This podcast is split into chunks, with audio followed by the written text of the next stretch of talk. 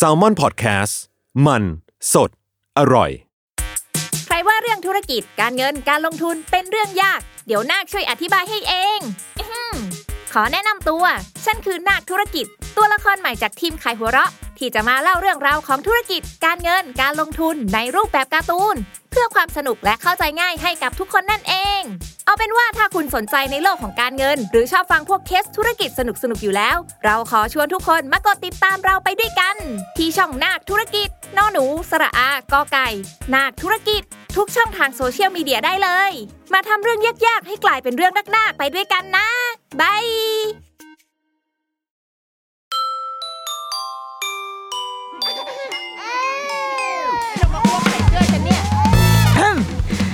รุกี้มัม คุณแม่มือสมัครเลี้ยงกับนิดนก สวัสดีค่ะเดอรุกี้มัม คุณแม่มือสมัครเลี้ยงกับนิดนกค่ะ วันนี้เปลี่ยนบรรยากาศจากการพูดคุย การถามตอบหรือว่าแม้กระทั่งหลังๆ ซีรีส์มาบ่อยนะคะ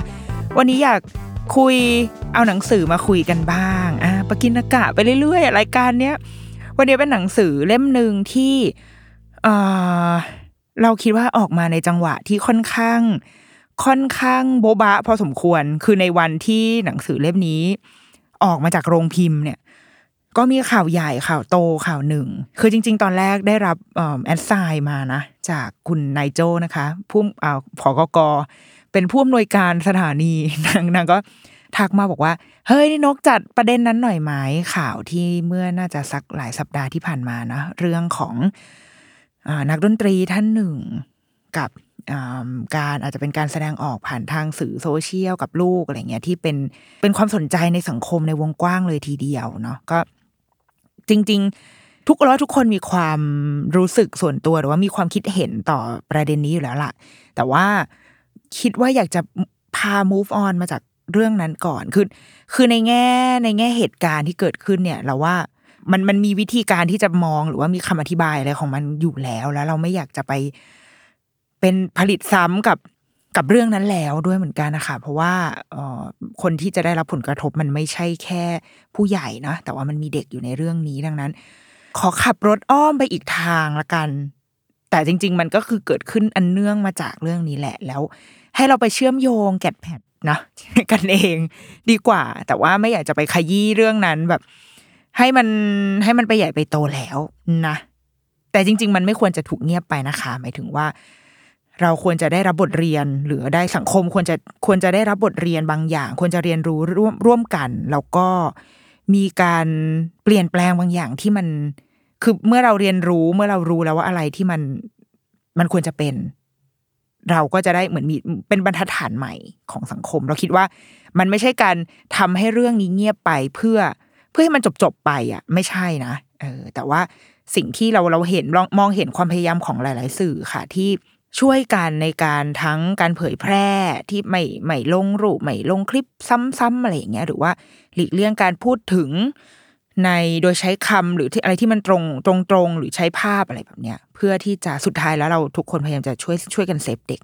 นะแต่ว่าอ่า แกนหลักของมันนะคะยังควรถูกพูดถึงอยู่ ยังควรนำมาครุ่นคิดตกผลึกแล้วก็นำไปสู่ทางออกของสังคมร่วมกันอยู่นะ ดังนั้น วันนี้ก็เลยเอาหนังสือเล่มนี้มาคุยในในรายการ เผื่อว่าจะได้ใครที่ตอนนี้เราเชื่อว่าคือเราอะ เป็นพาร์ทหนึ่งคือในร้านหนังสือของเราเองใช่ไหมก็มีคนสนใจเรื่องนี้เยอะมาก คือเป็นเป็นหนังสือที่ตอนแรกอะ เปิดขายเว้ยไม่มีใครสนใจเลย มีคน มีคนซื้อประมาณแบบหลักสิบเล่มอะ น้อยมาก ก็คืออีนี่ก็เขียนเชียร์เพราะว่าคือเราได้ได้อ่านเล่มนี้ตอนที่มันยังเป็นเป็นต้นฉบับยังไม่ได้แบบจัดวางรูปเล่มเนาะได้อ่านหนังสือแล้วก็อ่าดิฉันเป็นคนตั้งชื่อภาษาไทยให้หนังสือเล่มนี้เอง แล้วก็ได้อ่านแล้วก็รู้สึกว่าเฮ้ยมันมันหนังสือมันใช้ได้นะขณะตอนนั้นยังไม่ได้แบบ layer ลงมาเป็นเป็นเล่มที่อ่านง่ายคือถ้าถ้าเราได้อ่านเล่มนี้ปุ๊บจะจะพบว่ามันอ่านง่ายมาก ก็เขียนเชียร์ไป เชียร์ไปเชียร์มาก็ขายไม่ค่อยได้เท่าไหร่ ก็โอเคอะก็ก็มีคนสนใจเท่าไหร่ก็เท่านั้น เพราะว่าส่วนใหญ่บางทีหนังสือ คือคุณพ่อคุณแม่อะพอเป็นหนังสือของลูกอะนิทานเอ่ยหนังสือ สื่อทั้งหลายเอ่ยพอเป็นของลูกเราทุ่มไม่อั้นแต่พอเป็นหนังสือที่เป็นของเราอะเป็นคู่มือของเราเองอะเราก็จะคิดเยอะไงเราก็มีชีวิตมีเรื่องราวตั้งมากมาย ให้คนให้เราเรียนให้ทำใช่ไหมคะ เราก็อาจจะอยากแบบเออ ไม่ค่อยมีเวลาอ่านหนังสือหรือว่าเฮ้ยเรื่องพวกนี้เดี๋ยว search เอาก็ได้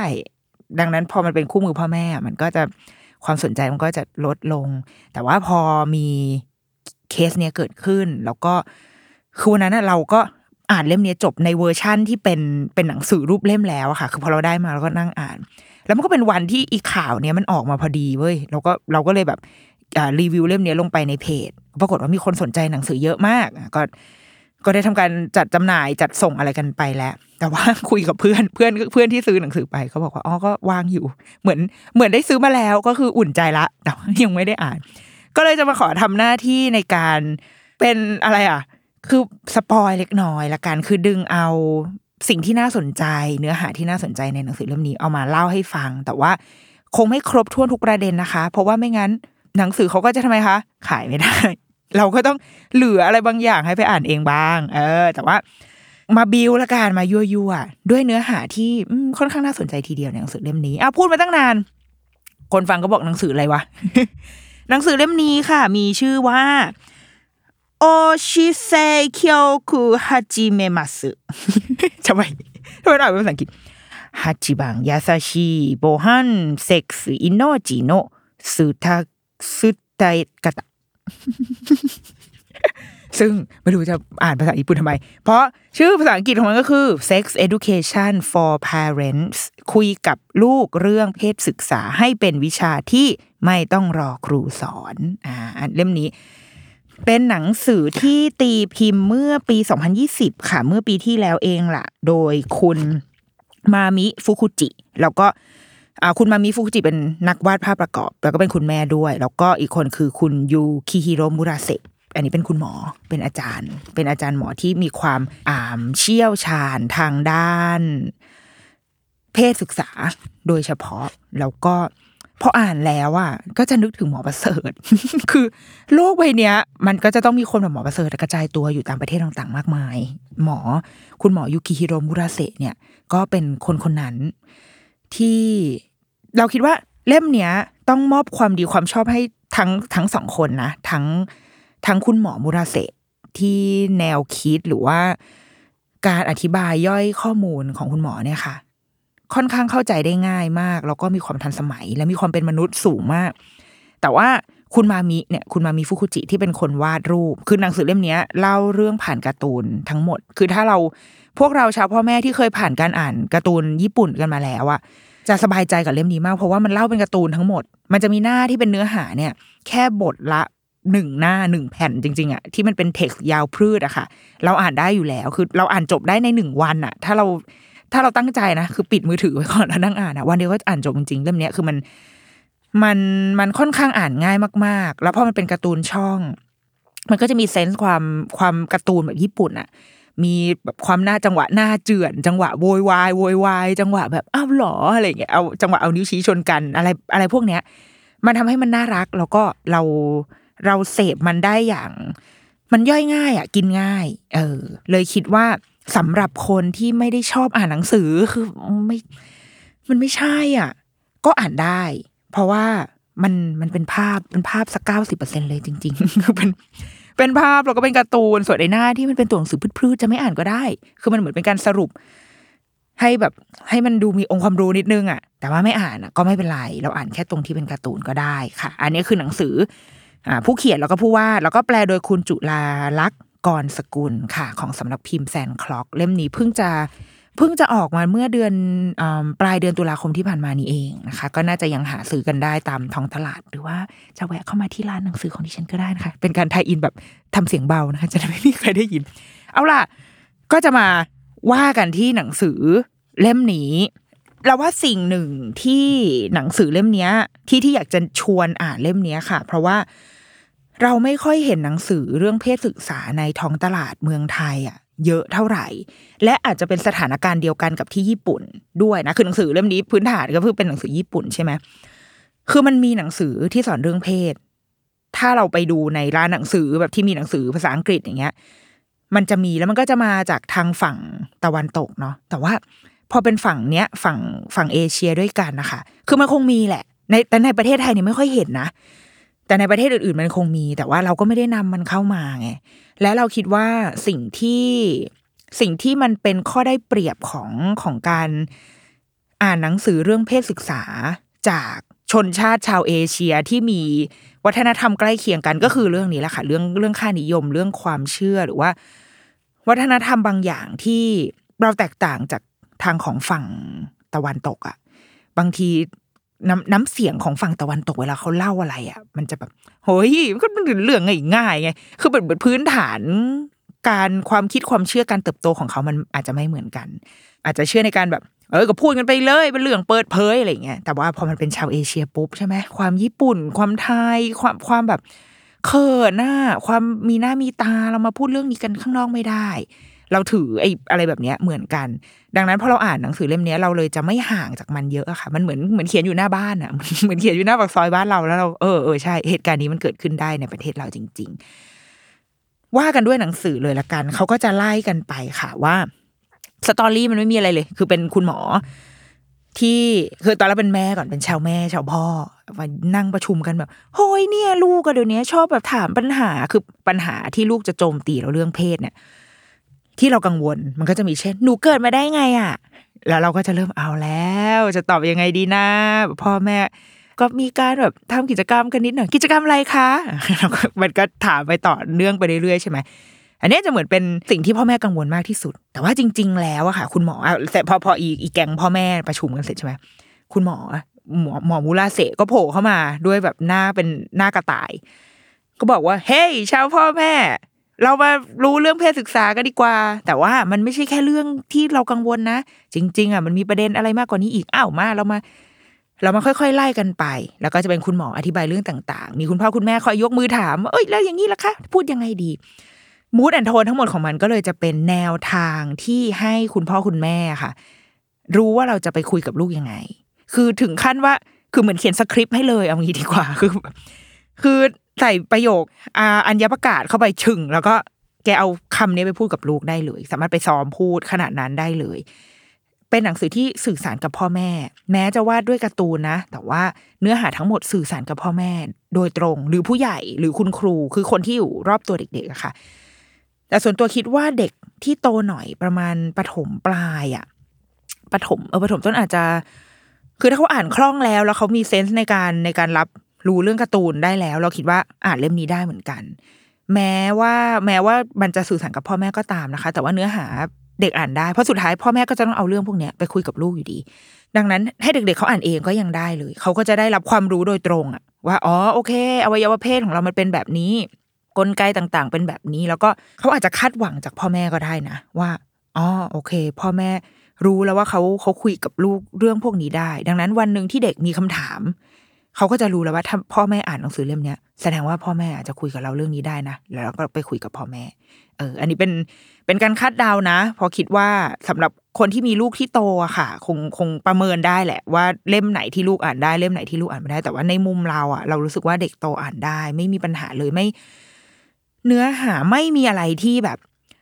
ที่ที่มันจะทำให้เราไม่สบายใจอะ อืม ค่อนข้างสนุกและตลกเลยด้วยซ้ำคือเด็กสามารถนั่งอ่านหัวเราะคิกคักได้เรายังนั่งหัวเราะคิกคักเลย นะอะโอเค มาว่ากันที่เนื้อหาในหนังสือจะขอแบบ ดึงเอาเอาสิ่งที่น่าสนใจหลาย ๆอันละกันเนาะเข้ามา สิ่งแรกที่ที่มันเป็นแกนหลักเลยก็คือคำว่า เพศศึกษาเนี่ย เราควรปล่อยให้มันเป็นเรื่องตามธรรมชาติหรือเปล่า เพราะดูเหมือนว่าเราก็โตมาแบบนี้ คือเราโตมาด้วยด้วยการเขาเรียกอะไรอะทดลอง รู้เอง รู้เองแบบธรรมชาติบังเอิญรู้บ้างหรือว่า เอ่อที่โรงเรียนสอนบ้าง แต่ที่สิ่งที่โรงเรียนสอนก็ เออเป็นสิ่งที่น่าสนใจเหมือนกันว่า ที่ญี่ปุ่นเนี่ย ก็ไม่ได้ต่างจากเรามากเท่าไหร่เราคิดว่าชาติในเอเชียอาจจะถืออะไรคล้าย ๆ กันนะคือเขาเขาเองก็สอนเพศศึกษาแต่ว่าไม่ได้ก็ยังวนเวียนอยู่กับเรื่องที่เหมือนที่เราเรียนนะคะ เช่น ประจำเดือนมีมายังไง กลไก กลไกข้างในมดลูกอวัยวะข้างใน อวัยวะเพศชายเป็นยังไงการทำหมันการคุมคุมกำเนิดอะไรอย่างเงี้ยคือมาแค่นี้ แต่มันเหมือนเราข้ามอะไรไปเนาะเราข้ามสมมติถ้าเอาแค่ part part การสืบพันธุ์อย่างเงี้ย เราก็ข้ามเรื่องการมีเพศสัมพันธ์ไปอะการสืบพันธุ์การร่วมเพศมันหายไป มันมันเหมือนมาเหมือนมาอธิบายว่า โอเคอวัยวะมีเหล่านี้นะ เราคุมกำเนิดอย่างไร แต่ว่าขาดขาดกระบวนการตรงนั้นไปเลย ที่ญี่ปุ่นก็เป็นไม่ต่างกันค่ะ ทั้งทั้งๆที่ญี่ปุ่นเนี่ยเป็นประเทศที่ผลิตสื่อลามกเป็นหกสิบเปอร์เซ็นของโลก ก็คือเกินครึ่งของสื่อ ใช้คำว่าสื่อลามกเหรอ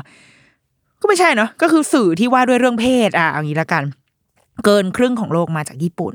ก็เป็นสิ่งที่เป็นเนื้อหาที่อยู่ในหนังสือนะเขาเลยบอกว่า แต่ทำไม การเรียนรู้เรื่องเพศเนี่ยมันถึงไม่ได้ไม่ได้ถูกเล่าอย่างเป็นจริงเป็นจังในชีวิตประจำวันถูกสอนเด็ก ๆ ของเราสักทีงั้นเราต้องมาเข้าใจคำว่าเพศศึกษากันใหม่ ว่ามันไม่ใช่เรื่องลามกจกกระเปรดไม่ใช่เรื่องสยิวกิ้ว ไม่ใช่เรื่องการแบบ เห็นจูเห็นจิ๋มแล้วก็อุ๊ย มีแต่เพศสัมพันธ์แน่ ๆ เลยทำให้เด็กเห็นกันว่าเพศสัมพันธ์ทำยังไงเอ่อการซื้อขึ้นสู่จุดสุดยอดอะไรเงี้ย คือ มันคือส่วนหนึ่งอะแต่ว่านิยามที่เราควรจะต้องมาเข้าใจกันใหม่ แล้วก็เราคิดว่าคุณหมอมุราเสในหนังสือเนี่ย เขียนเล่าเอาไว้ได้ค่อนข้างดี คือเขาบอกว่ามันคือการศึกษาเกี่ยวกับชีวิต ร่างกายและสุขภาพ เรื่องเพศเนี่ยเป็นวัฒนธรรมที่ถูกสร้างขึ้นจากความรู้และการเรียนรู้ แต่จริง ๆ แล้วรากฐานของมันคือวิทยาศาสตร์ธรรมชาติ รากฐานของเพศศึกษาคือชีววิทยา ถ้าเกิดใครดูโฮมทาว โฮมทาวช้าชาๆมันจะมีฉากหนึ่งที่หัวหน้าหงมมันเป็นช่วงที่แบบงอนๆนน่ะ มีเป็นช่วงที่แบบว่าพยายามจะจะไม่อยู่ใกล้กันแล้วหัวหน้าหงนางก็ไปหาหมอฟันที่ที่คลินิกใช่ไหมแบบไปหาแบบด่วนๆอะ ตรวจให้หน่อยได้ไหมมีอยากให้ดูฟันให้ แล้วก็อ่าหมอก็ตรวจฟันแบบขอไปที แล้วหมอก็ถามว่า มีเรื่องอึดอัดเรื่องอื่นอีกหรือเปล่า หัวหน้าหงก็บอกว่า มีเรื่องความสัมพันธ์ของเราไง แล้วหมอก็แบบโอ้ทำไมมีอะไรแล้วแล้ว มีประโยคหนึ่งที่ค่อนข้างเป็นเป็นประโยคฮิตในในเรื่องนี้ที่คนเอาไปแบบไปขยี้กันต่อก็คือบอกว่า เราสองคนอะ ต้องผ่านจุดวิกฤตทางชีววิทยานี้ไปให้ได้นะ เพราะว่าเหมือนเราคือชายหญิงถูกไหมแล้วตอนเนี้ยเราอาจจะกำลังแบบ เฮ้ย ความสัมพันธ์เรามันยังไงนะ ทั้งที่จริง ๆ แล้วเราก็เป็นเพื่อนกันไง แต่ว่าพอมันเป็นเพศที่เพศตรงข้ามมันมีความรู้สึกบางอย่าง เราต้องก้าวข้ามความรู้สึก จุดวิกฤตทางชีววิทยานี้ไปให้ได้เฮ้ยเราชอบเราเราว่าการเขียนบทอันนี้มันน่ารักดีนะ มันเป็นคำที่น่ารักดี แล้วก็มันคือประเด็นที่คุณหมอมูลเสะพูดในเล่มเนี้ยค่ะว่าสุดท้ายแล้วพื้นฐานของเพศศึกษาคือวิทยาศาสตร์ธรรมชาติ ถ้าเรามองว่ามันเป็นวิทยาศาสตร์ มันไม่ใช่เรื่องลามกจกกระเปรดมันไม่ใช่ความตันหาราคะ คือเราต้องเอาไอ้คำพวกเนี้ย ออกไปจากคำว่าเพศให้ได้ก่อนนะเออ เราเราเราว่า ตอนนี้พอเห็นคำว่าเพศปุ๊บใจไม่ดีละ มันจะอืราคะเป็นคนแบบมาก ๆในกามอะมันมันดราม่าขึ้นมาทันทีแต่จริงๆทั้งทั้งที่จริงเพศศึกษามันไม่ใช่อะไรเลยนอกจากคำว่าวิทยาศาสตร์ ทีเนี้ย คุณพ่อคุณแม่จะมีแรงจูงใจในการรู้เรื่องนี้ไปทำไมเขาบอกว่าถ้าคนเราอะค่ะ คือพื้นฐานคนเราเกิดมาสุดท้ายแล้ว เราต้องการรู้เรื่องตัวเองเว้ยเราต้องการเข้าใจตัวเอง บางทีพอเราพูดว่าเข้าใจตัวเอง เรามักจะคิดถึงแค่ทางใจ เช่น รู้ว่าเราชอบอะไร รู้ว่าเราอยากเป็นอะไร เราเป็นคนแบบไหนใช่ไหมทำอีพวกแบบทดสอบไอ้ DISC อะไรพวกเนี้ย เราอยากรู้เราเป็นคนแบบไหน แต่ว่าการเข้าใจตัวเองจริง ๆ แล้วมันมีอีกด้านหนึ่งด้วยก็คือ ร่างกายตัวตนร่างกายที่มันเป็นฟิสิกอลของเราอะเราเข้าใจตัวเองมากพอแล้วหรือยังเราคิดว่าเรื่องเนี้ยมันไม่ได้ถูก พูดถึงมากเท่าด้านจิตใจทั้งที่จริง ๆ แล้วมันสำคัญ ถ้าเราเข้าใจตัวเองในที่นี้ก็คือโอเค เรารับรู้แล้วว่าร่างกายเราเป็นยังไงอ่ามีจุดเด่น มีจุดบกพร่องตรงไหน เช่นแขนเราอาจจะสั้น แต่ว่าเรารับรู้ไงว่าโอเค แขนเราสั้นกว่า ดังนั้นเราจะทำยังไง เราอาจจะมีนิ้ว ที่ไม่แข็งแรงเท่าหรืออะไรเงี้ยคือเงื่อนไขทางด้านร่างกาย รวมถึงการรับรู้ทางทางด้านเพศของตัวเองว่า โอเค ฉันเกิดมาพร้อมกับอวัยวะเพศนี้ ฉันมีจู ฉันมีจิมจูของฉันมีรูปร่างแบบนี้ จิมของฉันเป็นแบบนี้ ถ้าเราเข้าใจโครงสร้างอนาโตมีของร่างกายของเราเพียงพอแล้วอะค่ะ และเรายอมรับมันได้ด้วยนะ มันจะทำให้เราได้มนุษย์ที่มองเห็นคุณค่าในตัวเอง คือไม่ว่าเราจะมีร่างกายแบบไหน มีเพศแบบไหน เพศในที่นี้คือเดี๋ยวเดี๋ยวจะมีในช่วงท้ายที่จะพูดถึงนะแต่ว่าในที่นี้คือ โอเคเราเกิดมาพร้อมกับอวัยวะเพศนี้ แต่ทางใจเราอาจจะไม่ได้อยากได้อวัยวะเพศนี้ แต่เรากำลังยอมรับอยู่ว่าโอเค เราสถานการณ์ที่เกิดขึ้นกับเรามันเป็นแบบนี้ เรามองเห็นคุณค่าในตัวเอง มั่นใจในตัวเองไม่ว่าสิ่งที่เกิดขึ้นข้างในตัวเรามันจะเป็นแบบไหนอะมันจะทำให้เราเคารพตัวเอง และเมื่อสิ่งที่เกิดขึ้นจากคนที่เคารพตัวเองมองเห็นคุณค่าของตัวเอง มองเห็นคุณค่าของชีวิตอะมันจะทำให้เขามองเห็นคุณค่าของชีวิตคนอื่นด้วยโดยอัตโนมัติ โดยที่เราไม่ต้องสอนเลย เพราะว่าถ้าเขารู้ว่าชีวิตเรามีคุณค่าร่างกายของเรามีคุณค่าไม่ว่ามันจะเป็นแบบไหน มันจะบกพร่องแค่ไหน มันอาจจะไม่ได้เป็นไปตามมาตรฐานที่โฆษณาบอกไว้ว่าฉันต้องผิวขาวสวยในเจ็ดนาทีอะไรเงี้ยเขาจะมองเห็นคุณค่าของคนอื่นด้วย และนั่นจะทำให้ โลกมันดีขึ้นโดยอัตโนมัติเลยเช่นกัน เพราะว่ามันจะไม่มีการมาเบียดเบียนกันอะเราจะไม่ไปทำร้าย เราจะไม่เบียดเบียนทางเพศ เราจะเคารพพื้นที่ของคนอื่น เรื่องที่เป็นเรื่องส่วนตัวของอื่น เราจะไม่เข้าไปรุกล้ำมันจะแก้ปัญหาอะไรได้เยอะมาก ถ้าเราสร้างมนุษย์ที่มีความเคารพในตัวเองได้ แล้วว่า นี่คือสิ่งสำคัญมากๆคืออ่านแค่เนี้ย เราก็มีแรงบันดาลใจที่จะที่จะศึกษากับมันต่อแล้วอะเรื่องเพศอะเพราะว่า เพราะมันคือเรื่องพื้นฐานของชีวิตจริง ๆ ทีนี้มาที่ประเด็นอีกประเด็นหนึ่งที่หนังสือคือหนังสือเขียนเอาไว้ในในคำโปรยไปเลยว่า อ่านได้ตั้งแต่ไม่ใช่อ่านได้ตั้งแต่ อ่านได้ต้องอ่านได้ตั้งแต่อ่านออก แต่ว่าเล่มเนี้ยใช้คุยกับลูกได้ตั้งแต่อายุสามขวบไปจนถึงวัยรุ่น ก็จะมีคำถามตามมาว่า เอ๊ะสามขวบมันมันไม่เล็กเกินไปหรอกับการที่มาคุยเรื่องเพศ แต่ว่าย้อนกลับไปที่ข้อที่แล้วนะว่าถ้าถ้านิยามของคำว่าเพศศึกษาของเราไม่ใช่เรื่องของการร่วมเพศ ไม่ใช่เรื่องของตัณหาราคะกามารมทั้งหลาย แต่มันคือการรู้จักตัวเองวัยสามขวบคือวัยที่ที่เหมาะสมที่สุดแล้ว เพราะว่ามันคือช่วงเวลาที่เขาสร้างตัวตน เป็นช่วงเวลาที่เขาจะมองเห็นตัวเองกำลังกำลังรับรู้ว่า เฮ้ยตัวเราอะ เป็นคนแบบไหน เป็นคนอย่างไร เพศศึกษาถ้าเข้ามาในเวลานี้ได้ มันจะเติมเต็ม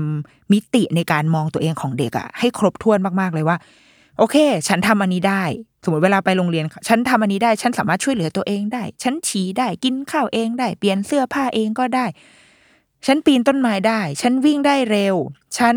อ่าทำอนุอันนี้ได้ต่างๆ มากมาย และในขณะเดียวกันฉันก็มองเห็นร่างกายของตัวเองด้วยว่าเราเป็นคนแบบเราเป็นมีอะไรบ้าง อะไรที่เป็นพื้นที่ของเรา อะไรคืออวัยวะเพศ อวัยวะเพศของเราเป็นแบบนี้ และเราต้องดูแลอวัยวะเพศออวัยวะเพศของเราอย่างไรอย่างเงี้ย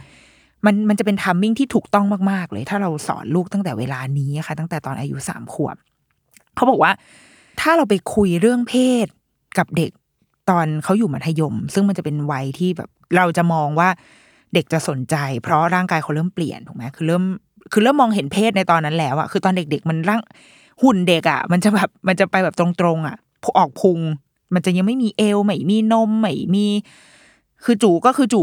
แต่มันจูมันยังไม่เอ่อมีการพังอาดขึ้นมาอะไรอย่างเงี้ย มันคือร่างร่างกายของเด็กมันค่อนข้างจะเป็นกลาง แต่ว่าพอถึงวัยรุ่นปุ๊บร่างกายเปลี่ยน เราส่วนใหญ่ผู้ใหญ่จะเริ่มคิดว่าเอ้ยเราสอนเรื่องเพศศึกษาตอนนี้แหละสังเกตมัดวัยมัธยมก็คือจะมีวิชาเพศศึกษาแต่ตอนประถมอะเราจำได้ว่าตอนเราเรียนนะ ไม่มี แต่ตอนนี้เราไม่รู้ว่าเป็นยังไงนะคะ เขาบอกว่าถ้าอยู่ดีๆ เราไปคุยเรื่องเพศ ซึ่งมันเป็นเรื่องค่อนข้างแบบ ละเอียดอ่อนนะกับเด็กมัธยมโดยที่เราไม่เคยพูดถึงมันมาก่อนเลยอะถ้าเราเป็นเด็กก็คงแปลกๆเหมือนกันว่าพ่อแม่เป็นไรอะอยู่ดีมาคุย ทั้งๆที่ก่อนอันนี้ไม่เคย แล้วก็สองคือมันเป็นวัยที่เขาไม่คุยกับเราแล้วอะมันเป็นความจริงที่น่าเจ็บปวดเนาะคือตอนเราอยู่มอต้นนี่คือเป็นเป็นวัยที่ส่วนตัวนะ รู้สึกว่ามมึงเป็นเป็นวัยที่น่าหงุดหงิดที่สุดในชีวิตแล้วอะถ้ามองย้อนกลับไปอะคือ ฮอร์โมนตัวก็เหม็น แล้วก็แต่งหน้าก็เป็นสิวแต่งตัวอะไรก็ไม่รู้เหมือนค้นหาตัวเอง แล้วก็ไม่อยากคุยกับใครฟึดฟัดอะไรอย่างเงี้ยมันเป็นวัยที่เขาเขาแยกออกมาจากพ่อแม่สุดๆแล้ว แต่เรากำลังจะไปคุยเรื่องที่มันเป็นเรื่องของเขาอะในพื้นที่ส่วนตัวของเขาอะโดยที่ก่อนหน้านี้ไม่เคยคุยเลย มันอาจจะแปลกเหมือนกัน แล้วมันอาจจะทำให้ไม่สำเร็จ ดังนั้น เรื่องเพศควรถูกสอนตั้งแต่ยังเด็กอะถูกต้องแล้ว ขยับมาให้ใกล้ตัวมากขึ้นค่ะ หลายคนบอกว่าอ้าวแล้วแล้วยังไงสามขวบมันคืออะไร เวลาที่ลูกอยู่นอกบ้าน แล้วแบบคือเด็กเราเชื่อว่าทุกๆคนเผชิญอีสิ่งนี้หมด เช่น คุณแม่ปวดฉี่ตะโกนมา โอ้ยหนูอือวันนี้จูจะอือห้าแกตดอัดหน้าฉันนะคือเอาการพูดไอ้เรื่องพวกเนี้ยเสียงดัง ๆ ในที่สาธารณะ หรือ การอยู่ดีๆ ก็ถลกกระโปรงขึ้นมา โดยไม่มีเหตุผลมีนะบางวันอยู่ดีลูกก็แบบ เขินหรืออะไรก็ไม่รู้แหละ แล้วก็แบบถกเสื้อขึ้นมาอย่างเงี้ยอะเรื่องอะไรเล็กๆน้อยๆพวกในหรือเด็กผู้ชายนึกภาพชินจัง จะชอบแบบว่าใส่ก้นไอ้ใส่ก้นธรรมดาไม่ว่า แต่ว่าดึงกางเกงอย่างอีชินจังใช่ไหมต้องดึงกางเกงแล้วก็โชว์ก้นแล้วก็ใส่ก้นเต้นระบำของนางเนี้ยเรื่องพวกนี้ก็คือโอกาสในการสอนเรื่องเพศศึกษาของเด็กเหมือนกัน มันคือการรับมือที่พ่อแม่เป็นเป็นการที่พ่อแม่จะต้องรับมือกับเหตุการณ์พวกนี้ เพราะว่ามันคือพื้นที่ส่วนตัว ที่กำลังไปทับอยู่บนพื้นที่สาธารณะ ถ้าเด็กๆทำสิ่งนี้ในในห้างในโรงเรียนหรือมันมีที่ที่คนอื่นอยู่อะไรอย่างเงี้ยเอออันนี้ก็เป็นเป็นเพศเป็นหนึ่งในเรื่องเพศศึกษาที่บางทีเราอะไม่ได้ไม่ได้นึกถึงอะเออ บางทีเรานึกถึงเรื่องมารยาทเนาะเพราะว่าไม่มีมารยาทเลยทำแบบนี้ แต่ว่าคำว่ามารยาทมันมันยังไงอะสำหรับเด็กมันไม่มีมันไม่มีความหมายในใจเขาเขาไม่เข้าใจ เขายังไม่รู้ว่า ทำไมเขาถึงจะต้องมีมารยาทแต่ว่าแต่เขารู้ว่าอะไรที่มันคือพื้นที่ของเขา อะไรคือพื้นที่ที่เป็นพื้นที่สาธารณะ ถ้ากฎที่เราใช้กับลูกที่ว่าห้ามทำร้ายตัวเองห้ามทำร้ายผู้อื่นห้ามทำร้ายข้าวของ มันแวลิดในใจเขาอะเฮ้ยการสอนเรื่องนี้มันจะไม่ยากเลย เพราะเขาจะมองเห็นว่านี่คือเรื่องของเขาและนี่คือสิ่งที่เขาจะไปทำและกระทบกับผู้อื่น โดยที่ยังไม่ต้องพูดคำว่ามารยาทเพราะมารยาทมันซับซ้อนเกินไป มันเป็นมันเป็นมิติทางสังคมแล้วอะที่เด็กสามขวบบางที ไม่รับหรอกไม่เข้าใจมันหรอก เออ ทีเนี้ยทำไมต้องเป็นพ่อแม่ทำไมต้องเริ่มต้นที่บ้าน คือพ่อแม่รู้สึกว่า เขินมันเป็นมันพอพูดเรื่องเนี้ย ลูกจะมองว่าเราเป็นคนสัปดนหรือเปล่า มองพ่อแม่ไม่ใช่ คนที่บริสุทธิ์ผุดผ่องหรือเปล่า แบบทำไมพ่อแม่ก็เคยมีเซ็กซ์คือเซ็กซ์กลายเป็นเรื่องแบบสกปรก เออ ในในมุมของของผู้ใหญ่หลาย ๆ คนอาจจะมองว่าเซ็กซ์มันเป็นเรื่องปกเป็นเรื่องที่ หยุยอะหยุยสกปรก เราไปพูดกับเด็กไม่ได้เพราะว่าถ้าเราไปพูดปุ๊บเด็กจะมองว่าพ่อแม่ เป็นคนสกปรกขึ้นมาทันที ทั้งที่จริง ๆ แล้วเพศสัมพันธ์ก็คือ มันคือกลไกทางชีววิทยาเนาะแล้วก็ถามว่าทุกวันนี้มีใครบ้างที่ไม่เคยมองย้อนไปที่วันเกิดของตัวเองหมายถึงว่าวันก่อนใครวะพี่หนุ่มโตมรไหมหรือใครสักคนอะที่แบบ แกตั้ง status ประมาณว่าทำไมเดือนกันยาคนเกิดเยอะจังเลย แล้วคอมเมนต์ที่เข้าไปเมนต์อะ ประมาณแปดสิบเปอร์เซ็นต์นะทุกคนก็จะพูดว่า อ้าวพี่ก็เดือนมกรามันเป็นแบบปีใหม่ไง เป็นช่วงสิ้นปีวันหยุดปีใหม่ ก็คือพ่อแม่ใช้การฉลองปีใหม่กันมีเพศสัมพันธ์กันตรงนั้นเกิดขึ้น แล้วก็ลูกก็เลยมาคลอดเดือนกันยาเยอะสุดอย่างเงี้ยเป็นต้น คือทุกคนรอพ่อแม่คือทุกคนเราทุกคนรู้อยู่แล้วว่าพ่อแม่เราคาดการได้ว่าเขามีอะไรกันในช่วงไหน แล้วก่อนที่จะถือกำเนิดมาเป็นเรา มีวันเกิดของเราในเดือนต่างๆ ในรอบหนึ่งปีอย่างเงี้ย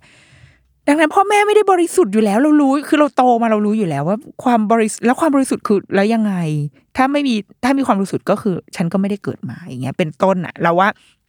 สำหรับเด็กรุ่นใหม่ ๆ มันความสำคัญเรื่องนี้มันจะค่อยๆน้อยลงไปแล้วอะค่ะ เออ และที่มันควรจะเป็นเกิดจากพ่อแม่ เพราะว่าพ่อแม่คือคนที่มีความสัมพันธ์ใกล้ชิดกับเขามากที่สุด และเราสั่งได้หมายถึงว่าเราควบคุมตัวเองได้ เราเรียนรู้ที่จะ หาวิธีในการไปคุยกับลูกได้ ในหนังสือบอกว่า ในโรงเรียนเนี่ย ตอนนี้คือสอนแค่เรื่องพื้นฐานอะประจำเดือนการหลังอสุจิ แต่ว่าไม่ได้พูดเรื่องเพศสัมพันธ์ ไม่ได้พูดเรื่องกลไกการหลังการร่วมเพศ และทีนี้เด็กจะไปรู้เรื่องนี้มาจากไหนทั้งๆทที่ไอ้พวกเนี้ย มันคือสิ่งที่เด็กอยากรู้ เพราะมันสนุกไงมันมันไงการแบบมือใช่ไหมฉากรัก ฉากแบบเอ่อฉากบทอัศจรรย์เนี่ยเด็กจะชอบ แต่โรงเรียนไม่สอนแล้วเด็กไปเรียนรู้จากไหน ในหนังสือบอกว่าเด็กๆก็ไปเรียนรู้จากอดาวิดีโอก็คือหนังเอวีหรืออาจจะไม่ต้องไปถึงหนังเอวีก็ได้บางบ้านแบบ ไม่ได้ให้ลูกเข้าถึงอะ เออ เด็กอาจจะไม่รู้จะไปเซิร์ชหาจากไหนพรฮับ ที่บ้านเราก็คือโดนบล็อกตอนนี้ยังบล็อกอยู่ปะน่าจะยังบล็อกอยู่เนาะไม่ได้หาดูกันได้ไม่ได้หาดูกันได้ง่าย ๆ แต่ว่าไอ้พวกละครหนังหรืออะไรคือมันผ่านตาคนออกมาได้ทั้งหมด ซึ่ง ข้อเสียของสื่อเหล่านี้ค่ะ มันชื่อมันก็บอกอยู่แล้วว่ามันคืออดัลวิดีโอ มันสร้างมาเพื่อผู้ใหญ่ทำไมต้องเป็นผู้ใหญ่ดู เพราะผู้ใหญ่สามารถแยกแยะ สิ่งที่เป็นเรื่องแต่งและสิ่งที่เป็นเรื่องจริงออกจากกันได้อดัลวิดีโอมันถูกสร้างมาเพื่อเอ่อให้เหมือนเติมเต็มอะมันเป็นแฟนตาซีอะที่คนทำอะเขาจะคิดมาแล้วว่า ผู้ชายหรือผู้หญิงหรือคนที่ดูวิดีโออันเนี้ยเขาอยากเห็นภาพอะไร ถ้าเป็นผู้หญิงดูอาจจะอยากเห็นภาพผู้ชายที่มาแบบ มาพลีสเรามาเล้าโลมเราเยอะๆ เพราะว่าในชีวิตจริงเราอาจจะไม่มีใครมาทำให้เราแบบนี้ เช่นเดียวกันกับผู้ชายภาพหวังของผู้ชายเมื่อดูวิดีโอเหล่านี้ก็คือ การที่อีกฝ่ายหนึ่งมาทำอะไรให้เราเยอะมากๆมาแบบ มุมกล้องแบบเห็นแต่หน้า คนที่กำลังทำอะไรอยู่กับเราด้วยอย่างเงี้ยเป็นต้น มันคือการตอบสนองความต้องการ ของของคนดู มันมีความเป็น marketing มันมีความถูกเขียนบทมาแล้วอะ่ะเออ มันมีความแฟนตาซีที่สร้างมาเพื่อสนองความต้องการ ดังนั้น มันไม่ใช่ธรรมชาติ มันไม่ใช่เรื่องปกติที่เราจะที่เราจะเจอในชีวิตประจำวัน แต่เมื่อไหร่ก็ตามที่เด็กไปเสพสื่อเหล่านี้ ไปเรียนรู้เรื่องเพศผ่านสื่อเหล่านี้ มันจะมีค่าบวกค่าลบทันที คือเหมือนเขาจะเขาจะรับรู้ว่าโอเค การร่วมเพศเป็นแบบนี้ แต่มันมาพร้อมกับน้ำเสียง ถ้าเขาได้ไปดูหนังที่มีความรุนแรง เขาก็จะพบว่าอ๋อโอเค การมีเพศสัมพันธ์เป็นแบบนี้แล้วมันจะต้องรุนแรง มันจะต้องมีการแบบฟาดก้นกันให้แรงๆหรือว่าแบบเอาเทียนมาอะไรแบบเนี้ยอะอันนี้เป็นหนึ่งในหนึ่งในอันนั้น หรือหรือแม้กระทั่งไม่ต้องเป็นความรุนแรงผ่านการใช้อุปกรณ์ก็ยังได้นะ แต่จะเป็นความรุนแรงอ่าทางการเหมือนการกดทับทางทางเพศบางอย่างอะไรอย่างเงี้ย คือมันจะมาพร้อมกับน้ำเสียงอะดังนั้นจะดีกว่าไหมถ้าเราได้สอนเรื่องเพศ ผ่านการพูดคุยที่มันเป็นเรื่องปกติ เหมือนเราสอนเขากินข้าว เหมือนเราเหมือนเราคุยกับเขาเรื่อง เรื่องหนังสือเหมือนกับเราสอนคณิตศาสตร์ให้เขาอะไรเงี้ย เรื่องเพศก็เช่นกัน มันไม่จำเป็นที่ต้องมีน้ำเสียงคือ เวลาเราสอนเลขลูกอะเราไม่ได้แบบ โอ๊ยโอ้แม่ไม่กล้าพูดเลยอะแต่ว่าอันนี้ต้องขอพูดนิดนึงนะเลขหนึ่งอะมันถ้าหนึ่งมันไปลบอะลบก็คือมันจะลดลงนะลูกโอ้แม่ว่าแม่ไม่อยากพูดเลยเขิน คือเวลาเราสอนลูกเรื่องการลบอะ มันเขินอะไรวะ ลบก็คือลบถูกปะการลบก็คือการหักออก แค่นั้น เรื่องเพศก็ควรจะเป็นแบบนั้น โอเค ผู้หญิงผู้ชายอะเมื่อถึงเวลา เราก็ผู้หญิงมีจิ๋มใช่ไหมอะผู้ชายมีจูจูเนี่ยมันเป็นองคชาตอะไรก็ว่าไปอะโอเค มันจะมันจะมีการสอดใส่กันเกิดขึ้น คือการพูดด้วยน้ำเสียงที่ที่ราบเรียบแบบเนี้ย คือเล่าเหมือนเป็นเรื่องปกติอะมันทำยากนะเข้าใจแต่ว่า ถ้ามองว่ามันคือหลักวิชาหนึ่งเราจะตัดเรื่องน้ำเสียงเรื่องเรื่องคุณค่าหรือว่า เรื่องอภาพที่มันจะติดมากับฉากนั้นนั้นน่ะทันออกไปได้ทันที ถ้ามันมาจากคุณพ่อคุณแม่และและอย่างที่บอกสำคัญที่สุดก็คือเด็กเขามองพ่อแม่เป็นเป็นเป็นตัวอย่างเป็นไอดอลของเขาอยู่แล้ว แล้วเขาอยากรู้จักชีวิตของเขา และชีวิตของพ่อแม่อยู่แล้ว ดังนั้น พ่อแม่จึงควรเป็นครูคนแรกที่สอนเรื่องเพศให้กับลูกอ่าโอเค ทีนี้ถ้าเราจะสอนเรื่องเพศศึกษาให้กับลูกที่บ้าน มันควรจะเริ่มต้น อะไรบ้าง เพราะมันดูมีเรื่องให้เราต้องสอนเยอะมาก เขาบอกว่ามีสามหลักการที่ควรจะเริ่มต้นในการในการพูดเรื่องเพศกับลูกที่บ้าน แล้วเราว่ามีประโยชน์มากๆเลยนะสามอันนั้นก็คือหนึ่งคือการสอนเรื่องพื้นที่ส่วนตัวสองคือหลักการเรื่องโกโนเทลและสามคือการสัมผัสและการรับฟัง เดี๋ยวจะไล่ไปทีละประเด็นเนาะอันแรกสำคัญมาก ๆ คือเรื่องของพื้นที่ส่วนตัว คือ พื้นที่ส่วนตัวค่ะ เป็นเรื่องที่ง่ายที่สุดคืออย่างที่บอกว่าเด็กวัยเล็ก ๆ เด็กวัยสามขวบเนี่ยเขาภาษาเขาดีแล้ว เขาเข้าใจเขารับภาษาได้แล้วเขาสื่อสารกลับได้ เขาเข้าใจตัวเขาละเขามองเห็นร่างกายของเขาเองว่ามันมีอะไรบ้าง อวัยวะต่าง ๆ เขาสามารถบอกและชี้ได้ได้หมดแล้วคือพัฒนาการมันพามาถึงจุดนี้แล้ว แต่ทีเนี้ยในตัวของเราอะค่ะ มันมีพื้นที่ที่สำคัญ มาก ๆ ที่เราจะเรียกว่าพื้นที่ส่วนตัว ที่มันจะเป็นเรื่องของเรา เป็นเรื่องส่วนตัวของเรา มีเราเท่านั้นที่จะอนุญาตให้ไอ้พื้นที่เนี้ยมันไปมันไปสู่สายตาหรือไปสู่การจับของคนอื่นได้ ต้องเป็นตัวเราเท่านั้น ถ้าเราไม่อนุญาตไม่มีใครสามารถมารุกล้ำพื้นที่ส่วนตัวของเราได้ ซึ่งพื้นที่ส่วนตัวในร่างกายของคนเราจะมีอยู่สี่จุด คือหนึ่งคือปากสองคือหน้าอกสามคืออวัยวะเพศ และสี่ก็คือก้น ทั้งหมดทั้งมวลเนี้ยมันเป็นส่วนที่เชื่อมต่อกับภายในร่างกาย และมันเกี่ยวข้องกับการตั้งครรภ์การคลอด ความรักแล้วก็ชีวิต เราคิดว่ามันค่อนข้างเป็นเป็นเป็นจุดที่เซนซิทีฟต่อการรับรู้ได้แหละ มันคงเชื่อมโยงกับสมองเนาะแล้วก็ถ้าเราจับก้นอะ มันมันมันเซนซิทีฟขึ้นมา คือมันมันมันจะเกิดความรู้สึกบางอย่างขึ้น ซึ่งไอพื้นที่ส่วนตัวตรงเนี้ย คนที่จะเป็น ดูคนที่จะทำหน้าที่ดูแลก็คือตัวของหนูเอง ตัวของลูกเองที่จะเป็นคนทำถ้ามีใครจะมาขอดู และหนูไม่พร้อมให้ เรามีสิทธิ์ที่จะบอกว่าไม่ให้ แม้กระทั่งพ่อแม่เองก็ตาม พ่อแม่ไม่ได้มีสิทธิ์เหนือตัวลูกทุกอย่างคือไม่ใช่ว่าเราทำอะไรกับลูกก็ได้เพราะว่านี่คือร่างกายที่ฉันสร้างมาไม่ได้ พ่อแม่เองก็จะต้อง ขีดเส้นแบ่งให้ชัดเจนเหมือนกันว่านี่คือพื้นที่ส่วนตัวของลูกที่เราต้องเคารพ และเราต้องขออนุญาตเขาเหมือนกัน เพราะว่าถ้าเกิดเราไปล้ำเส้นตรงนี้ค่ะ มันอาจจะเป็นการทำให้ลูกเข้าใจว่า การจับพื้นที่ส่วนตัวเป็นการแสดงความรักได้ คุณคุณไหมมันจะไปใกล้เคียงกับเคส ในข่าวที่เกิดขึ้นเหมือนกันว่า หลายคนให้ความคิดเห็นกับเรื่องนี้ว่า มันก็ไม่เป็นไรนี่ เพราะว่ามันเหมือนแล้วแต่บ้านแต่ละบ้านมีวิธีการในการแสดงออกทางความรักที่ที่แตกต่างกันไป และนี่ก็คือรูปแบบหนึ่งในการแสดงออกทางความรักเหมือนกัน เช่นการจับตรงนู้นตรงนี้อย่างเงี้ย แต่ว่าถ้าเมื่อไหร่ก็ตามที่ concept ของความเข้าใจว่า เฮ้ย แกจะแสดงออกทางความรักแบบไหนก็ได้ ใช่เป็นเรื่องของแต่ละครอบครัว แต่พื้นฐานที่เราต้องถือร่วมกันคือเรื่องพื้นที่ส่วนตัว ก็คือเนี่ยปากหน้าอก อวัยวะเพศแล้วก็ก้นที่เราเราต้องขีดเส้นแม้กระทั่งเราเป็นพ่อแม่เราก็ข้ามเส้นนี้ไปไม่ได้อย่างเงี้ยถ้ามีหลักการนี้ปุ๊บอะโอเคแล้วว่าไอการการมาโต้แย้งมันแวลิดนะโอเค นอกนั้นจะทำอะไรก็ทำคือบางบ้านอาจจะใช้การแบบตบหัวกันเป็นการแสดงความรักเอาก็ได้ ถ้ารู้สึกว่าถ้าแกรับได้อะแต่ต้องไม่ใช่การรุกล้ำพื้นที่ส่วนตัว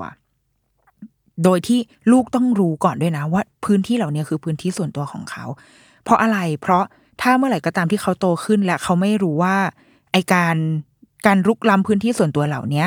คือเขาเข้าใจว่ามันคือการแสดงออกทางความรักอะ่ะ เขาจะไม่สามารถห้ามใครได้อะ่ะเออแล้วเขาอาจจะถูกเอาเปรียบจากคนอื่นหรือเปล่า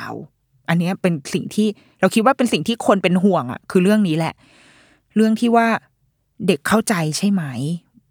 ว่าเรื่องพวกนี้เขามีสิทธิ์ที่จะปกป้องสิทธิของตัวเอง ปกป้องพื้นที่ส่วนตัวของตัวเองเหมือนกัน อะไรเหล่านี้แหละค่ะ ที่ที่เราต้องสอนลูกและมันจะถ้าเด็กๆทุกคนเข้าใจหลักการเนี้ย มันจะช่วยได้มาก กับการแกล้งที่มันเกิดขึ้นสมัยก่อน เช่น การแกล้งเปิดกระโปรง เด็กผู้หญิงอะสมัยก่อนเราเราเจอกันหมด หรือว่าเด็กผู้ชายก็จะมีการแบบไปจับจับจู่กัน หรือว่าขอดูหน่อยอะไรแบบเนี้ย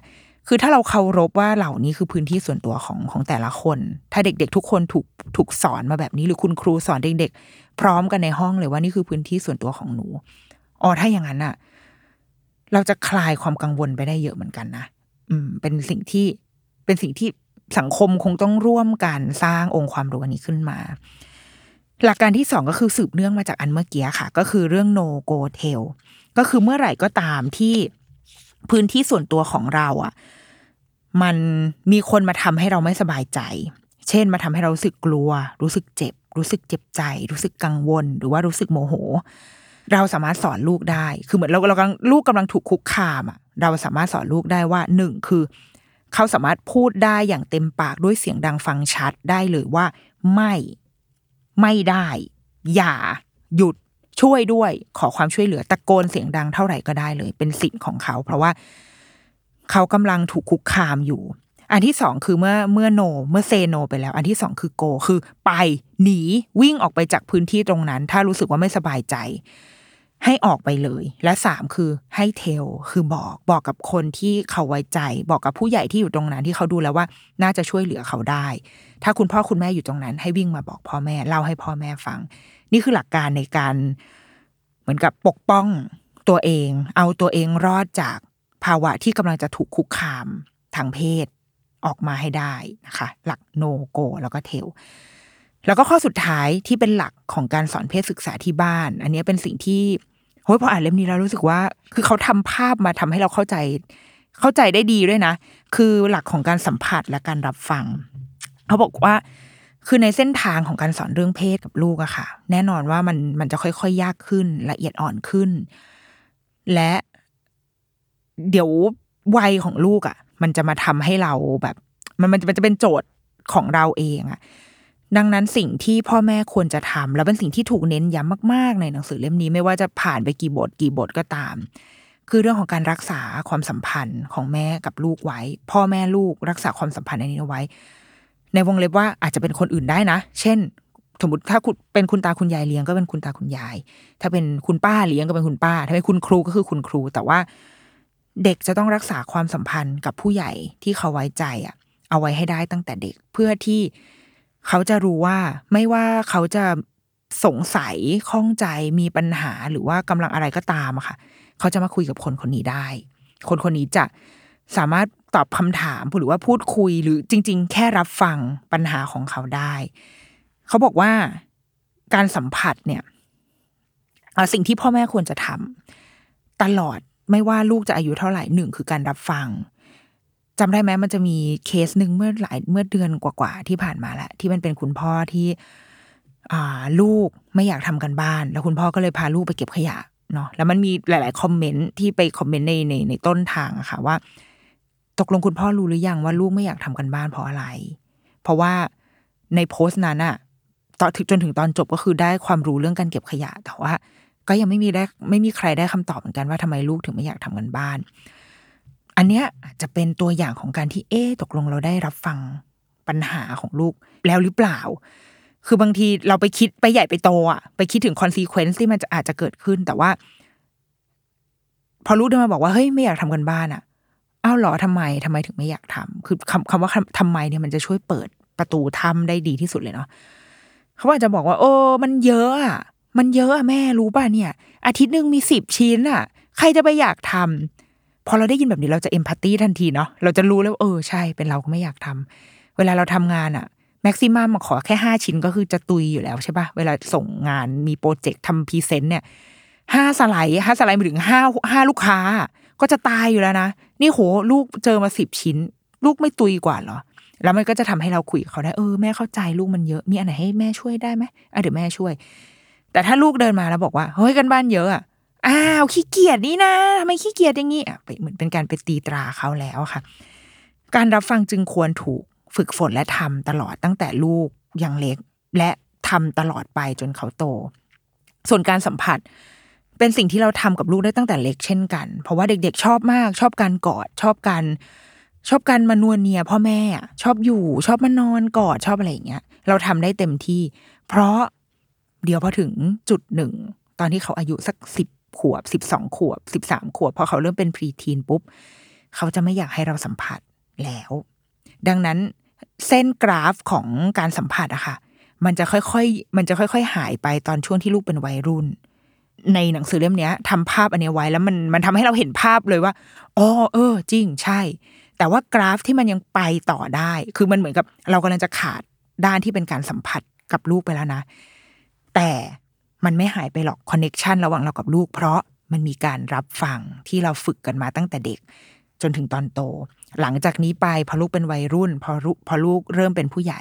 สิ่งที่เราทำได้ แม้เราจะกอดจูบลูกได้ไม่เหมือนเดิม แต่ว่าสิ่งที่เราทำได้คือ การกอดเขาด้วยหู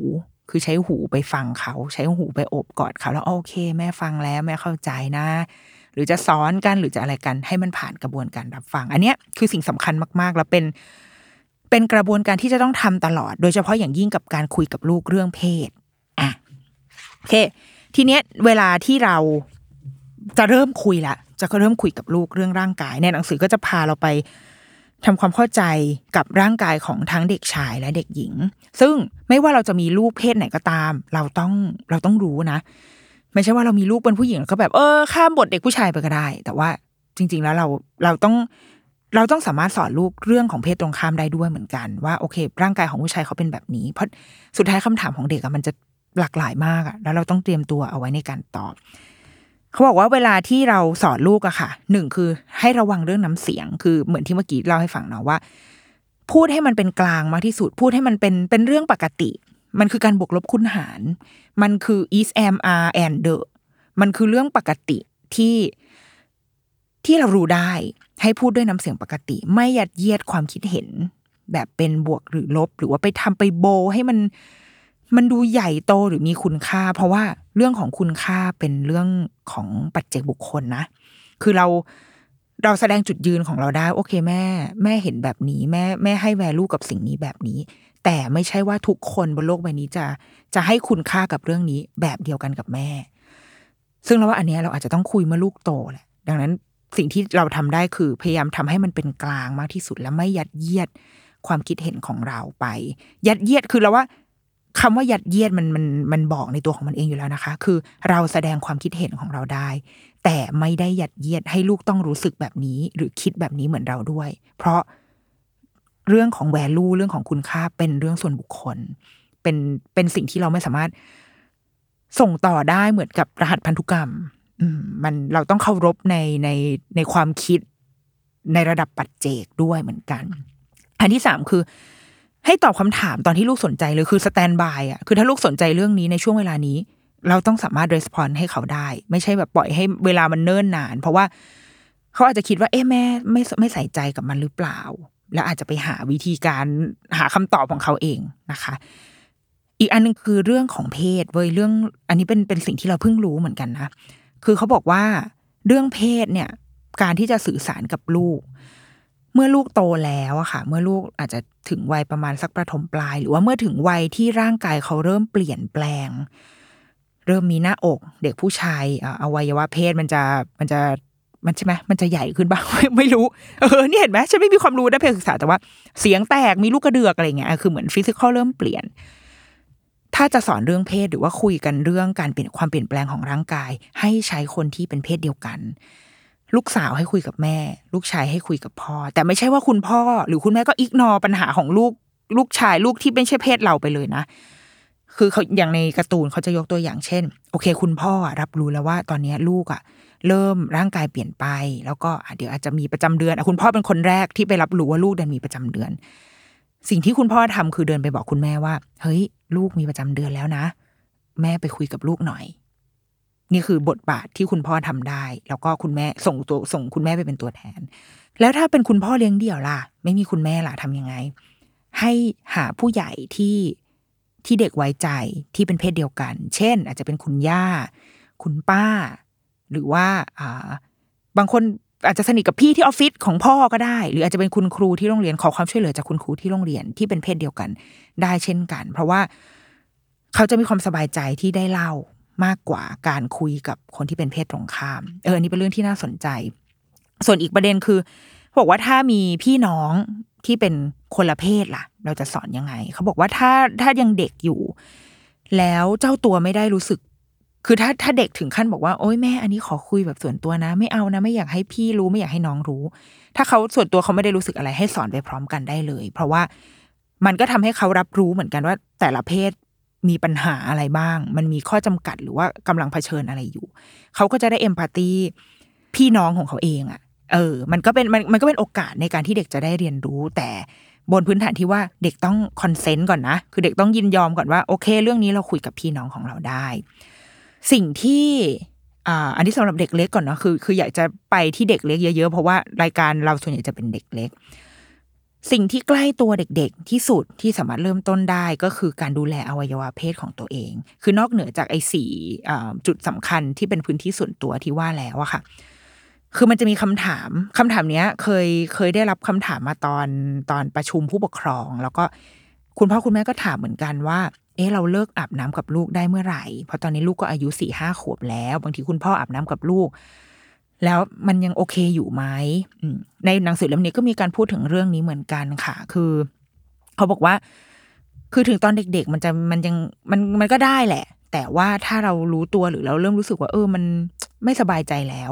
เลิกก็ดี เพราะว่าอย่างที่บอกมันเป็นเรื่องของพื้นที่ส่วนตัวเนาะนอกจากพื้นที่ส่วนของลูกมันก็เป็นพื้นที่ส่วนตัวของเราด้วย คือเราก็มี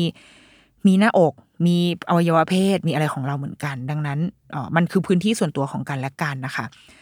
บวกกับเวลาอาบน้ำให้ลูก แต่ก่อนเราก็คือเป็นคนรักษาความสะอาดทุกอย่างให้ลูกใช่ไหมคะ เพราะว่าเขายังไม่สามารถช่วยเหลือตัวเองได้ แต่ว่าตอนนี้พอเขาเริ่มโตแล้วสามขวบสี่ขวบเนี่ยเขามีศักยภาพในการดูแลตัวเอง เราสามารถสอนเขาได้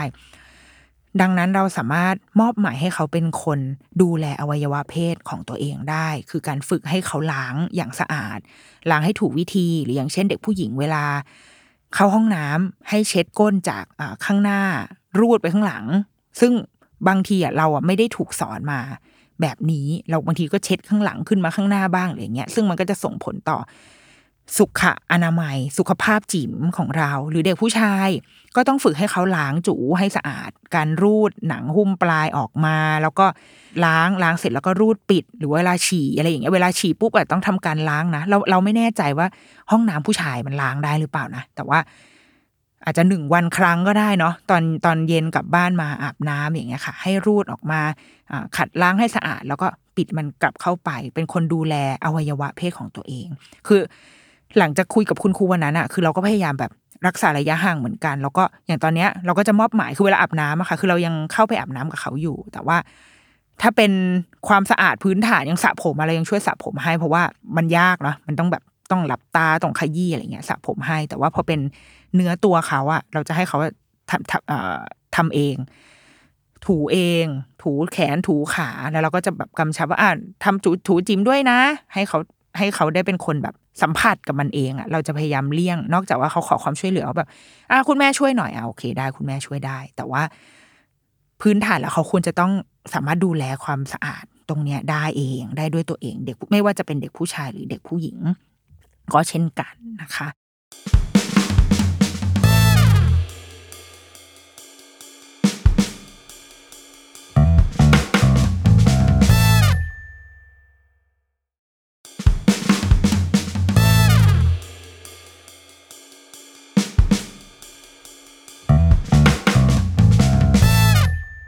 ในหนังสือก็จะพาไปอีกมากมายเว้ย เช่นทำไมพ่อแม่ถึงมีลูก หนูเกิดมาได้ยังไง มันคือการต้องอธิบายคำว่าเซ็กส์มันมันก็จะแบบอะเราก็จะเริ่มเริ่มแบบโอ๊ยตายแล้วเออไม่สบายใจจังเลยอะไรอย่างเงี้ยอะเป็นต้น แล้วก็เรื่องเรามีเซ็กส์ได้ตั้งแต่เมื่อไหร่ เออแล้วว่าคำถามเนี้ย มันน่าสนใจเหมือนกัน คือคุณหมอในหนังสือ คุณหมอมูราเซเนี่ยค่ะ เขาก็ตอบได้น่ารักมากนะ คือเขาบอกว่ามันมันไม่มีอายุที่แน่นอนหรอกว่ามันจะต้องเมื่อไหร่ แต่สิ่งที่เราตอบลูกได้คือ แล้วทำไมเซ็กส์คืออะไรทำไมคนเราถึงถึงอยากจะมีเซ็กส์การมีเซ็กส์ไม่ใช่แค่เรื่องทางกายหรือว่าความต้องการทางเพศ แต่ว่าการมีเซ็กส์มันคือ เป็นการแชร์ ความเป็นส่วนตัวและการมอบชีวิตให้อีกฝ่ายด้วย มันปิ๊งเลยอะคือหลอดไฟขึ้นเลยอะอ๋อใช่ คือเราเราสอนลูกเรื่องพื้นที่ส่วนตัวมาตั้งแต่เด็ก ถ้าสมมติเราทำเดินตามตำราเล่มนี้เนาะเราคุยกับลูกว่าพื้นที่ส่วนตัวของหนูคือเหล่านี้สี่อันนะ ปากหน้าอกอวัยวะเพศแล้วก็ก้น ทั้งหมดนี้เราไม่ให้ใครมากล้ำกลายนะลูก ถ้าใครจะมากล้ำกลายหนูไม่สบายใจหนูno go tell นะลูก แต่ว่าพอถึงจุดหนึ่งที่เฮ้ยโอ้โหมันร่างฮอร์โมนมันมาว่ะ เราสนใจเรื่อง เรื่องการมีเพศสัมพันธ์ การร่วมเพศมันคือ concept ของการแชร์พื้นที่ส่วนตัวทั้งสี่อันเนี้ยค่ะ กับคนอื่น เราเราโอเคแล้วใช่ไหม ที่จะให้คนอื่น เข้ามาแบ่งพื้นที่ส่วนตัวเนี้ยกับเราด้วย เออแล้วว่าคิดเหมือนกันนะว่าถ้าถ้าได้คุยกับลูกเรื่องนี้ตอนที่เขาโตแล้วอะเออมันจะเป็นยังไง เพราะว่าเพราะพอเราเราอ่านตรงเนี้ย แล้วก็นึกถึงตัวเองแล้วก็แบบเออจริงว่ะ มันมันมันไม่ใช่ มันพาเราออกไปจากเรื่องการร่วมเพศไปเลยอะแต่เรามองถึงแบบถึงพื้นที่ทับซ้อนของของเราสองคนของเราเองเลยอะวันที่เราจะมีเพศสัมพันธ์เราไม่สบายใจเรื่องอะไร โอ้ใช่ มันอาจจะไม่สบายใจเรื่องที่เราต้องเปิดพื้นที่ส่วนตัวให้เขาเราเขินเราแบบต้องเอามือปิดไว้อะไรเงี้ย เออใช่ จริง ๆ ว่ะ มันมันมันละเอียดอ่อนกว่านั้นนะแล้วว่าถ้าเราสร้างไอ้ไอ้เรื่องเนี้ยมาได้แข็งแรงมากพอค่ะ ในวันที่เขาตัดสินใจ จะมีหรือไม่มีเพศสัมพันธ์ เราคิดว่าไม่สำคัญ แต่มันสำคัญที่ว่าเขามองเห็นว่าเขากำลังทำอะไรอยู่ และเขากำลังจะมีเพศสัมพันธ์ อันนั้นเพื่ออะไร เพราะว่าในหนังสือก็ยังมีการพูดถึงเพศสัมพันธ์สามประเภท ที่เหมือนเป็นเป็นองค์ความรู้อัปเดต ฉบับ postmodern มาแล้ว คือมนุษย์เนี่ย โตมากับความรู้สึกที่ว่าเพศสัมพันธ์คือการสืบพันธุ์ใช่ อันนี้คือฟังก์ชัน ฟังก์ชันพื้นฐานของการ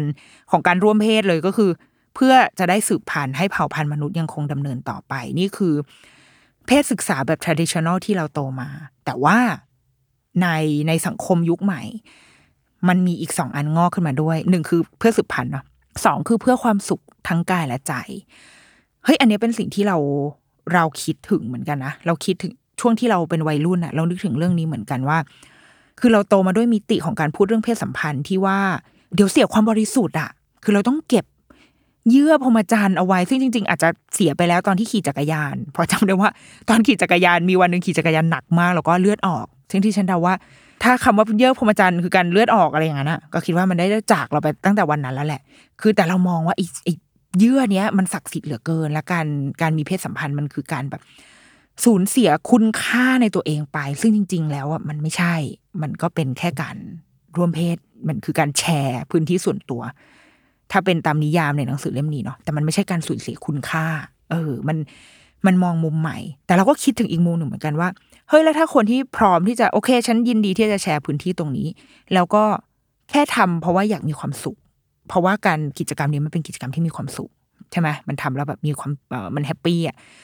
เนี่ยก็เป็นนิยามใหม่เหมือนกัน คือ การมีเพศสัมพันธ์เพื่อความสุขทางกายและใจ มันอาจจะอธิบาย เช่น one night stand อะไรอย่างเงี้ย ที่มันที่คนสมัยก่อนไม่เข้าใจ concept นี้ แต่คนรุ่นเราอะ ได้ถ้าเป็นในทวิตเตอร์ก็คือการแฮชแท็กนัดใช่ไหมนัดเย อย่างเงี้ยเป็นต้น คือเราแค่ต้องการมีความสุข แต่เราไม่ได้ต้องการสืบพันธุ์ไม่ได้ต้องการ ต้องการมีลูก แต่เรามองว่าอันนี้คือความสุขเหมือนกับการไปร้องคาราโอเกะเป็นต้นอย่างเงี้ย อันนี้คืออีกหนึ่งนิยามของคำว่าเพศสัมพันธ์ แล้วก็ อีกอันหนึ่งคือ เพื่อครอบครอง อันนี้ความหมายจะค่อนข้างไปในทางลบนิดนึงคือ คือเรามองว่าการที่เรามีเพศสัมพันธ์กับคนนี้ เท่ากับเราเป็นเจ้าของคนนี้ ซึ่งมันก็จะเกิดจากการการโตมาด้วยการรับคุณค่าและค่านิยมที่ผิดเพี้ยน นี่ก็เป็นเป็นอีกหนึ่งสิ่งที่พ่อแม่ต้องรู้ให้เท่าทันเพื่อที่จะได้นำไปสู่การไปไปคุยกับลูกได้ ทีเนี้ยกลับไปที่ว่าแล้วลูกมีเซ็กซ์ตั้งแต่เมื่อไหร่ เราคิดว่าถ้าเขาสามารถตอบตัวเองได้ว่า เขากำลังจะมีไปเพื่ออะไร และเขาคือสมมติเขาต้องการความสุข ใช่ฉันต้องการความสุข แต่ไม่ได้อยากมีลูกใช่ไหม โอเค ถ้าไม่อยากมีลูกงานป้องกันตัวเอง และทำแล้วจะไม่รู้สึกเสียใจใช่ไหม ที่มีคนมารุกล้ำพื้นที่ส่วนตัวของตัวเองทำแล้วจะไม่รู้สึกว่าฉันสูญเสียคุณค่าในตัวเองไปใช่ไหม ถ้าทั้งหมดนั้น เขาตอบโจทย์อะไรพวกนี้ได้ เราคิดว่างั้นก็ทำได้งั้นก็ เขาก็จะต้องเติบโตอะคือเขาจะต้องเรียนรู้ว่าแล้วสุดท้ายอะคนที่คนที่จะอยู่เคียงข้างเขาอะค่ะ เป็นสิ่งที่หนังสือพูดย้ำแล้วย้ำอีกนะคืออ่านแล้วยังไงก็จะต้องได้ keyword เนี้ยคือ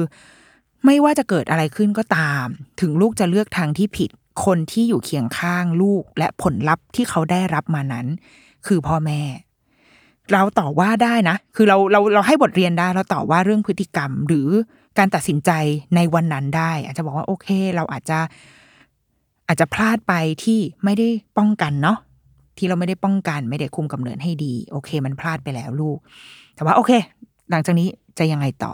แม่อยู่นี่ เดี๋ยวแม่ช่วยเรามาช่วยกันคิดแก้ปัญหา พ่อแม่ต่อว่าพฤติกรรมหรือการตัดสินใจในวันนั้นได้ แต่ไม่ไม่ได้ตัดสินว่าลูกเป็นคนล้มเหลว หรือลูกเป็นคนผิด ไม่ได้กระทบกระเทือนตัวตนของเขา ตัวตนของเขายังอยู่ แค่การตัดสินใจของเขาในวันนั้น มันผิดเฉยๆ อันนี้คือสิ่งสำคัญมากๆที่ นี่คือสิ่งที่หนังสือบอกนะพ่อแม่จะต้อง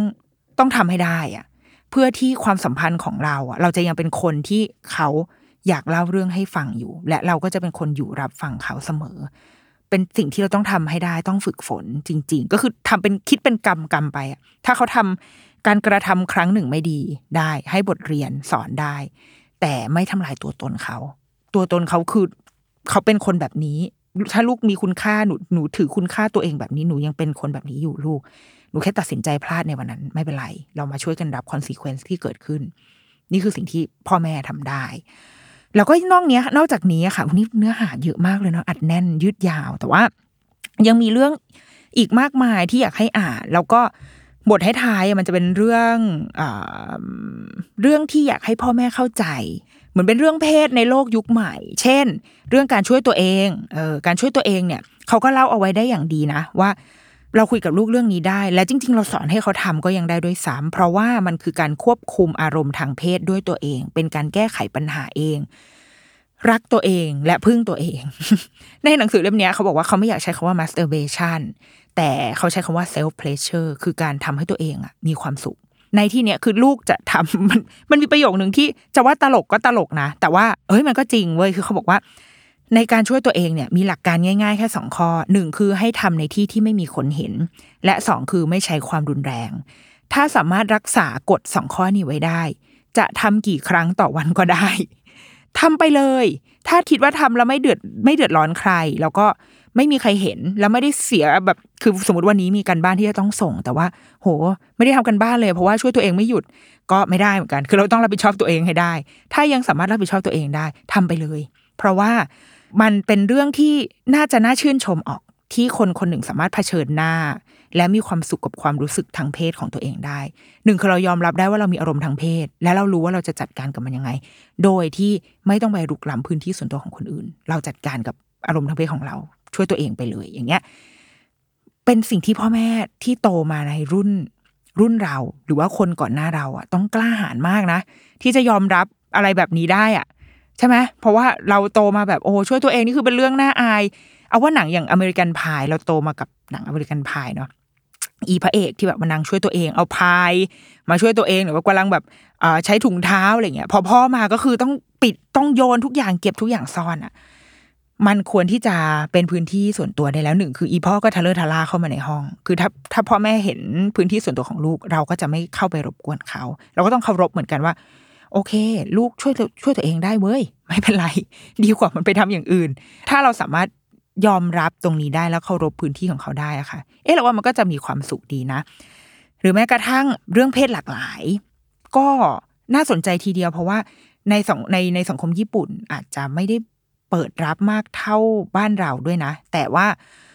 บ้านเราเปิดรับก็จริง แต่อาจจะยังมีความเข้าใจคลาดเคลื่อนในบางเรื่อง ก็มีได้คุยเรื่องเพศไปแล้วเนาะในอีพีทิปว่าด้วยของเล่นแต่ว่าอย่างในอย่างในเล่มนี้ค่ะ เขาก็จะอธิบายเรื่องเพศที่หลากหลายได้อย่าง ค่อนข้างเข้าใจง่ายโดยใช้วิทยาศาสตร์เข้ามาคุย คืออย่างเช่นนะ คือเขาบอกว่าเพศเนี่ยอวัยวะเพศมันถูกสร้างผ่านเซลล์อยู่แล้วถูกไหมมันเป็นวิทยาศาสตร์อะ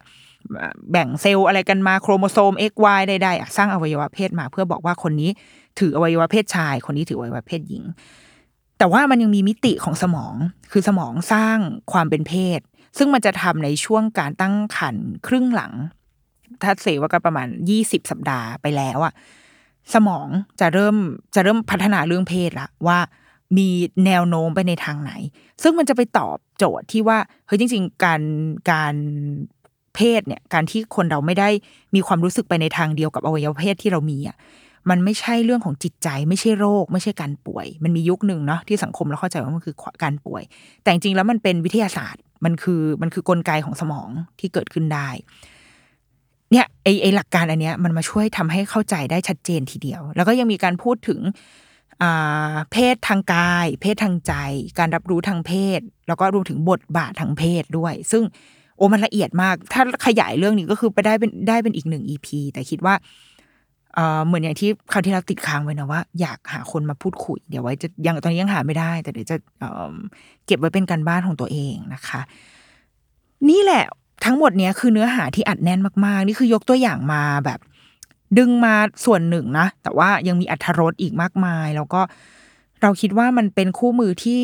ที่ถือติดบ้านไว้ได้ อย่างเราตอนเนี้ย ลูกอยู่ในวัยสี่ขวบ เราก็จะรับรู้ได้ถึงจุดหนึ่ง แล้วก็เป็นการมโนเอาว่าโอเค ถ้าลูกวัยรุ่นเขาจะเป็นยังไงนะ แต่ว่าเดี๋ยวพอ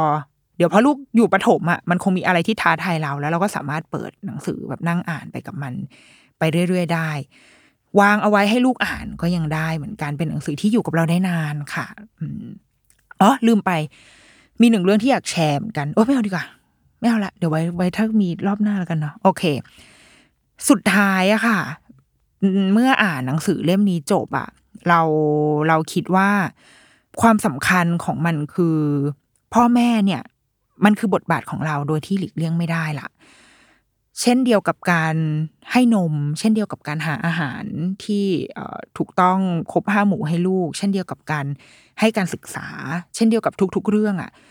เรื่องเพศเป็นสิ่งที่เราไม่สามารถที่จะผลักภาระให้กับคนอื่นได้ เพราะว่าเราคือคนที่ทำลูกขึ้นมาเนาะดังนั้นเราต้องมีหน้าที่ในการในการสร้างโลก แสดงโลกให้เขาเห็น และเรื่องเพศต้องไม่ใช่เรื่องที่ถูกเอาออกไปจากโลกเหมือนกัน ไม่งั้นโลกของเขาจะบิดเบี้ยวมาก เขาจะรู้สึกว่าเรื่องนี้มันเป็นเรื่องอะไรกันวะ ถึงถึงคุยไม่ได้ทำไมถึงจะพูดไม่ได้ เกี่ยวกับเรื่องนี้ พ่อแม่ต้องเป็นพื้นที่ปลอดภัยให้กับลูก ในที่นี้หนึ่งคือเป็นพื้นที่ปลอดภัยที่เราจะรับฟังรับรู้ปัญหาและพูดคุยกับเขาได้ทำให้เขาเข้าใจเรื่องเพศได้ ไม่ว่าพื้นที่อื่นมันจะน่ากลัวแค่ไหน แต่เมื่ออยู่กับพ่อกับแม่เขาจะคุยเรื่องนี้ได้ เพื่อให้ลูกมีสุขภาวะทางเพศอะที่ดีอะที่เขารู้ว่าโอเค เขาเขารับรู้เรื่องนี้แหละ แล้วเขารู้ด้วยว่าถ้าถ้าเขาไปอยู่ในวงเนี้ยวงสนทนาเนี้ยเขาอาจจะต้องรักษา ระยะบางอย่างในการพูดเรื่องนี้ เด็กที่มี EF ดีๆมีแบบว่ามี critical thinking ดีๆ มีการวางตัวที่ดีเขาจะรู้เองว่าเขาเขาการลเทศะเขาควรจะคุยมันหรือพูดมันในในในแบบไหน กับอันที่สองก็คืออ่าเมื่อกี้พูดว่าอะไรวะพูดเรื่องอะไรวะโอเคพ่อแม่ต้องเป็นพื้นที่ปลอดภัยของลูกคำว่าพื้นที่ปลอดภัยที่สองคือ เราเองก็จะต้องเคารพในพื้นที่ของลูกเหมือนกัน คือการที่ลูกอยู่กับเราเขาจะต้องไม่ถูกคุกคามทางเพศด้วยเช่นกัน อย่างอย่างเคสที่ที่เราทุกคนรู้กันดีหรือว่า มันอาจจะไม่ต้องร้ายแรงขนาดนั้นก็ได้อะอาจจะแค่การแบบหันไปแบบหันไปจูบไปอยู่ดีๆ ก็ไปจับก้นลูกโดยที่ โดยที่เราอาจจะไม่ได้คิดอะไรเลยนะ คือไม่ได้ไปล้วงอะ่ะ คือแค่จับอะ่ะ